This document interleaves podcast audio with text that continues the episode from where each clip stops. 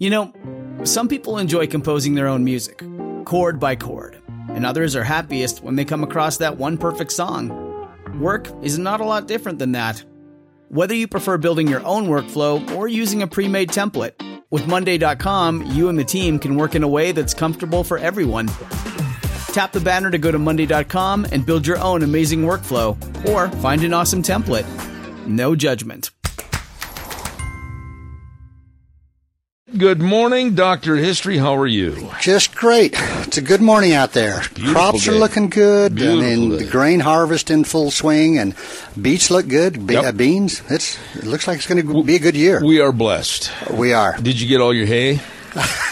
I don't need any hay anymore. I thought you still had horses. You know, I hate to admit it, but I don't have any right now. Oh, really? I thought you honestly did. That's why I mentioned. Yeah, I'm fresh out of horses right Oh, now. fresh out of them, huh? Never thought that'd happen.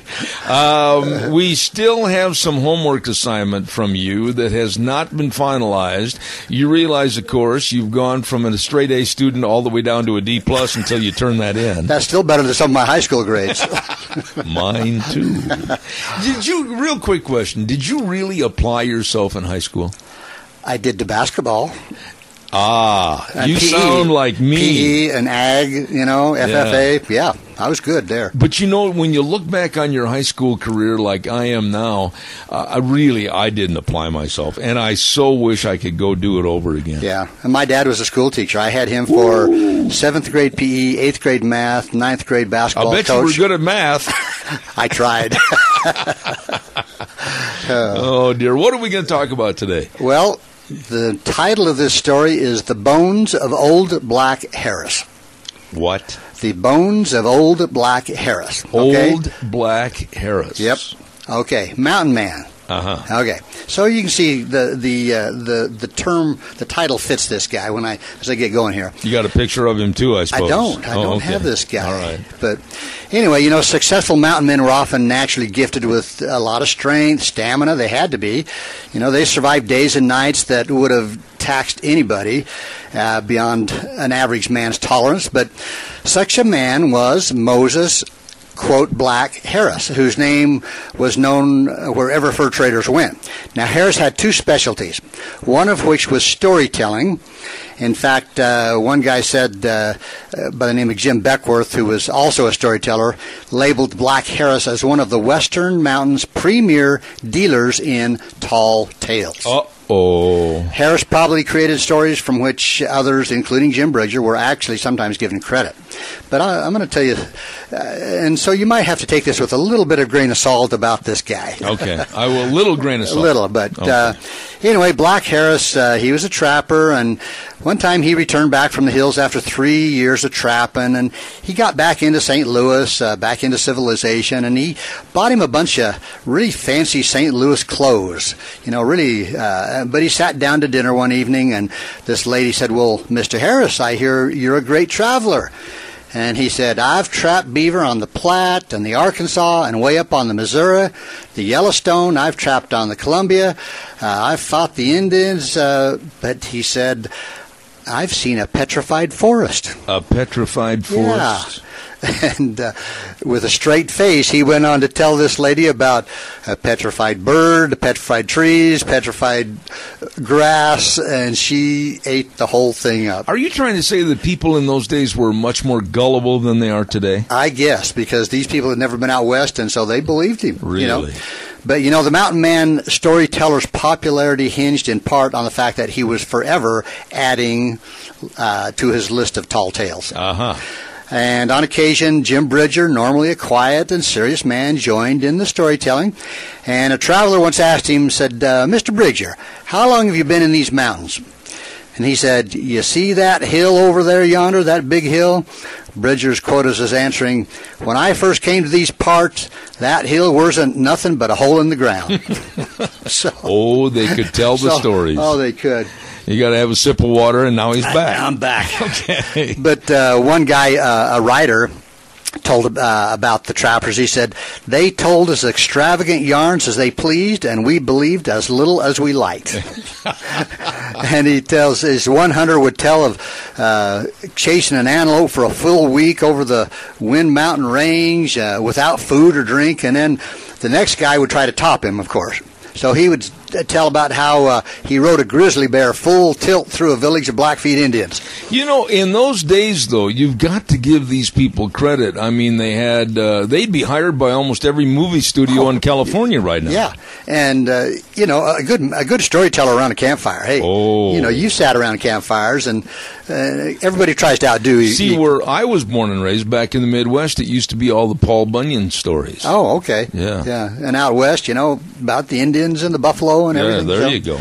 But uh, you know, although his stories made Harris welcome around the campfires, uh, he spent most of his time off in the hills, making his own trails, weathering a climate, just rough, rough weather, as you know, out here. And he became known as a specialty in solitary winter travel, traveling by himself. Solitary winter in the travel. winter, yeah. That's taking a big chance. It is. Now, one guy who trusted his skills on the snowy trails was William Sublette. Okay, now I'm going to talk a little more about him. But uh, Kentucky born Bill Sublette went up the Missouri with uh, an expedition in 1823, uh, headed for the beaver streams in the Rockies. And anyway, most mountain men were content to sit out the winter mountains, huddled around the fires in their skin lodges. You know, a lot of them went over here over here to uh, Fort Hall you know, really? yeah, and, and stayed the winter. Okay, not too far from us, but you know, did they, they stay in the casino and everything. I think they did that nice hotel there. See. Yeah, yeah, yeah. So, but uh, you know, they're you know they'd work on their traps and their saddles and their their guns and uh, everything they considered essential. Gathering fuel for their fires, they hunted for meat, and but they did not risk uh, lightly a lonely death by freezing or the blow of an Indian hatchet. But if the winter trip had to be made, they were ready to go. And in the heart of the winter, Sublette, this Bill Sublette, knew he had to get a message back to St. Louis across several hundred miles of frozen wilderness. Mm. Now, their agreement with General Ashley called for informing him by March 1st of 1827 if they wanted him to supply their rendezvous in the coming summer. I have a question there for you, okay. and you hate it when I interrupt you, I but I I was just going good. How how did they find people in the old days? I mean, they said go west. Well, you know, really, the west in that direction is pretty wide, pretty vague. It is. How'd they find them? Well, evidently they knew where the rendezvous was going to be the next summer, which could, and it doesn't say, but I'm assuming it could have been over to Jackson Hole or uh, over Teton. Yeah, yeah, over there. But uh, anyway, so they had to arrange with Ashley their trapping season, and therefore the continued existence of their fur company. If they didn't get word to General Ashley, so, anyway, Sublette, who was the partner in charge of business arrangements, decided to make the journey personally and look around his men uh, for somebody to go with him. Well, two travelers could protect each other and stand a better chance of getting through than one person might, and a traveling companion would take the edge off the loneliness during the long weeks of hiking through the White Wilderness. And Sublette's choice for his partner was Moses Harris. Uh oh. Now, yeah. this is probably a good spot to stop if you want. Okay, real quickly, I want to remind everybody again about our dear friend Zach and his entire staff at Mini-Cassia Sales, 1321 East Main Street in Burley. I mentioned they've got it all for you. What an inventory to help you with all your remodeling needs, all your lumber packages, shingles, everything. And also, right now, this time of the year, great to talk about those Western windows, saving on your heating and not too far away cooling bills. You better believe it. Uh, they've got all the Western windows and the Tarter Gates farm ranch panels right there for you at Mini-Cassia Sales, 1321 East Main Street in Burley, bringing you Doctor History. Well, Zeb, like I say, if, if you're going to go on a trip for two months in the wintertime over mountains and hills and valleys, you're going to want somebody that's going to, you know, pretty well be reliable and you're not going to have to be packing him, right? No, to where you're going, yeah. Yeah. Yeah. So, anyway, so uh, he chose this Mose, Black Moses Harris. Moses Black Harris. Anyway, You're going to get twice. us all in trouble. Harris. I'll just call him Harris. anyway, he had several reasons for selecting Harris. Uh, first of all, this iron tough Harris could probably stand the trip if any man among them could. He was born in South Carolina and had come to the mountains in the early years of the fur industry. And he soon demonstrated that he had remarkable stamina, kept him on the trail when others would just not hold up. They'd give up. And, you know, makes you wonder a little bit, you know, about some of these old mountain men. If they were traveling, you know, sometimes I wonder if they just kind of gave up and froze to death and nobody ever found them. Remember the scene in the movie Jeremiah Johnson? Mm-hmm. Remember that when he finds that old frozen fur Oh. trapper with the Hawken rifle? Right. Yeah. Yeah. It answers your question right yeah. there. So some of them probably were never ever found. But Yeah. anyway, Harris had rawhide for muscle and steel for nerves, and this uh, artist sketched him in 1837, and he said he was of wiry form, made up of bone and muscle, with a face apparently composed of tan leather, as if gunpowder had burned into his face. He was of medium height, had black hair and whiskers, and brown eyes. So I don't have a picture, but that's you can kind of get an idea. Yeah, Anyway, yeah. well, Sublette and Harris, carrying their message to Ashley, left winter camp in Cache Valley, which is just right over here, and headed east for St. Louis on the first day of January, 1827. Now, Sublette allowed two months for the trip, planning to reach St. Louis by the 1st of March, which was what they had agreed upon. Well, they set off on foot because horses uh, would have found the going impossible in the deep snow, and besides, there wouldn't have been uh, uh, any food or forage for the horses along the way. So the only animal accompanying the two travelers was a pack dog. And they arranged small packs of provisions like the Indians did. You've seen pictures of those. Mm-hmm. So, and the dog could travel easily across the crusted snow. So, anyway, in addition to their supply of dried buffalo meat, blankets, rifles, lead, powder, the two trappers carried snowshoes, which they frequently needed over the drifted snow in the valleys. But for days they pushed eastward, over ridges, along the slopes, two dark spots inching across the endless white landscape. Uh, sharp winds. I mean, you you know you've heard of the stories across Wyoming. How did they keep their feet warm and dry? Because, quite frankly, in those old days, they didn't have all the thermal socks and everything else. You know, I, I'm guessing they did just what the Indians did. Had some type of a moccasin that came up to their knee With a lot of fur. with fur, and and I think they didn't they use buffalo fat for uh, waterproofing Yeah, or I think something. so, yeah. Yeah. But you know, you can imagine the biting cold, the cold hands, the feet, their faces. Now at night they dug into the snow, dug a snow cave, Yeah. and actually were able to kindle a fire, melt snow for water, And then melt the whole snow cave. you didn't want a big fire. but they'd chew on their supply of cold jerky, then they'd wrap themselves in their robes and, and sleep through the night with the wind just howling. Ooh, that sounds cold. Well, summer or winter, you know, the mountain man on the move was constantly alert for signs of wild game. But Harris and Sublette found little game to supplant their slender rations. Now, among the animals they did take during those two long months of walking were a rabbit, one deer. One day they shot a raven and ate it, and I can't imagine that would be all that tasty. An old crow? An old raven. I see.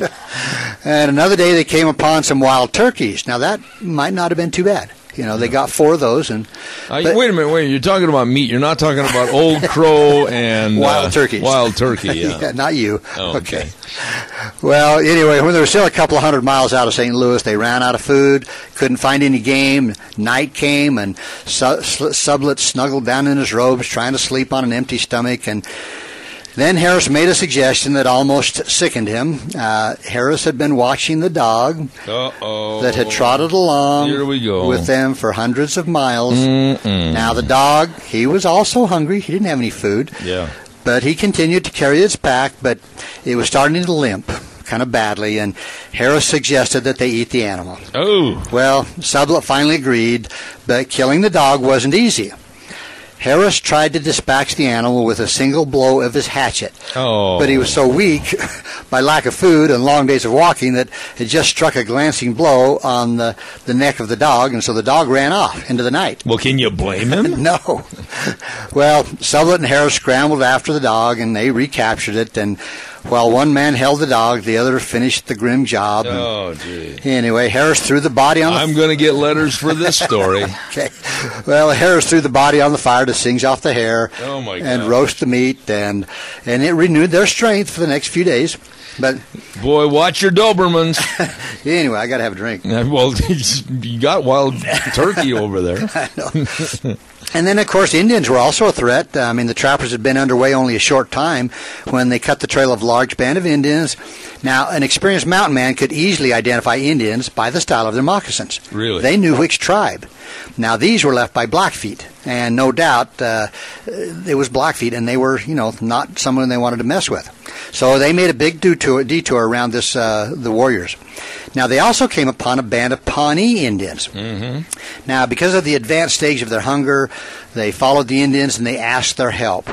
Now the Pawnees were just as bad off as Sublette and Harris, but they did succeed in trading his valued uh, butcher knife for a single buffalo tongue, which was eaten at once. Now I'm wondering if they cooked it or if they just started. You know, you're really not helping me for my lunch in about an hour. I, I know you won't eat as much, but Yeah.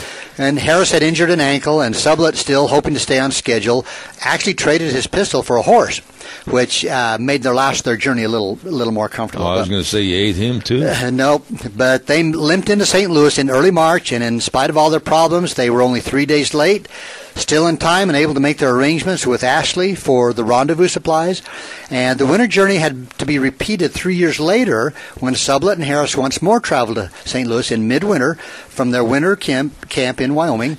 Now, this time they traveled for six weeks, so they made it a little faster. Yeah, but wouldn't they know that maybe that's not the best time to travel? You know, you would think they'd learn. It, Yeah. Wouldn't there have been a better time? But anyway, Harris. July. Yeah, July. But Harris, the specialist, he continued to make these winter trips as long as he was in the mountains. But uh, anyway, later on, as the settlers looked to the west and wagon traffic picked up on the Oregon Trail, Harris, Harris was among the mountain men whose guide services were in demand. So he led the eastern farmers, the merchants, the miners over trails he had memorized in two decades of mountain travel. And at night, around the campfires, Harris told the wild adventures of wild animals and Indians. And of course, that fascinated the travelers. But he was setting out uh, to head of a wagon train from Independence uh, in 1849 when he contracted cholera and died. Uh oh. 1849. Thus Harris Bones. Yeah, yeah. So Moses Harris, he was also known as Major Harris, Really? and sometimes they called him the Black Squire. And I don't know where all these came from, but So he was a Negro? no, no I don't think so. I don't. It doesn't ever say that. Really? Yeah. So I I guess because of his, he was so dark complected, like I see. tanned leather. But uh, anyway, but he left no family in the east that anybody knew about. But a Missouri re- reporter of the day wrote that as he lay dying, Harris whispered that quote among some unknown tribe of Indians he had a wife and two children, and asked that word of his death be spread along the route west, so his family would know that he had gone under. Oh my goodness sake. So, anyway, so behind him, Moses Black Harris left his legacy, a man of special skills, not only in beaver trapping, but winter travel, and perhaps most of all in brightening the travels of those that heard his stories and repeated his stories, and uh, long after he was gone. And uh, in fact, uh, uh, somebody wrote a poem about him uh, in memory of old Black Harris. It says, here lies the bones of old Black Harris, who often traveled beyond the far west, and for the freedom of equal rights he crossed snowy mountain heights, was free and easy kind of soul, especially with a belly full. I had never heard of this guy before. yeah, interesting. I wish I had a picture of it because it doesn't say what Yeah. national or if he's black. But or you know, when they left in those days, and I've only got a couple of minutes left here, but like if he did have a wife and some children and he's gone, I mean, that departure was permanent. yeah, and you know we've talked about other guys that would leave their wives for a year, Yeah. two years, and they didn't know if he was coming back. I want to get back to finding things. You know, it's so easy to say, well, they over the west and they found this settlement and that stuff. Think about that though today. If all of a sudden you didn't have a road map and somebody told you to find a community or whatever, it'd be doggone tough. And think about in those days, they could go right to the valley they were looking for or whatever. I wonder how they did that. Well, and you know, if you've flown over the Midwest, Oh, yeah, man, and you look down, and even today, you know, if you were dropped right there, I don't know that you could find your way to any civilization. Yeah, yeah. So, but anyway, they they knew how to you know how to get around. and well, I'm impressed that you found my place again this morning. It was hard. I drove past three times. oh, what are we going to talk about next week, including where the Indians got their tribal names? I'm going to shoot for that. I see. Uh, I don't know. I try to mix it up with you know different. I don't know. We'll we'll see. Now, how many years have we been doing this? This fall will be eight years. Eight years. Yep. And you know, really, the repetition factor, there's still a, lot of oh, stories oh, out there. I've got books and books, you know, and uh, we're actually, I actually got uh, an email from a, a, listener in Sweden and a listener in England last oh week. My. Really? Yeah, they and we're in 105 countries that have been listened to, and about 350,000 hits on that web page. Oh my goodness! Look at all the money you've made. Yeah. okay. Doctor History brought to you by Mini-Cassia Sales at 1321 East Main Street in Burley. Zach and the rest of the crew serving you. I guess what I'll do is just say I'll bid you a great week and look forward to having you back on next Tuesday. And I will be here. All right. Thank you, you very much. Day, All right. God bless. When you need mealtime inspiration, it's worth shopping Kroger, where you'll find over 30,000 mouth-watering choices that excite your inner foodie. And no matter what tasty choice you make, you'll enjoy our everyday low prices, plus extra ways to save, like digital coupons worth over $600 each week. You can also save up to $1 off per gallon at the pump with fuel points. More savings and more inspiring flavors make shopping Kroger worth it every time. Kroger, fresh for everyone. Fuel restrictions apply.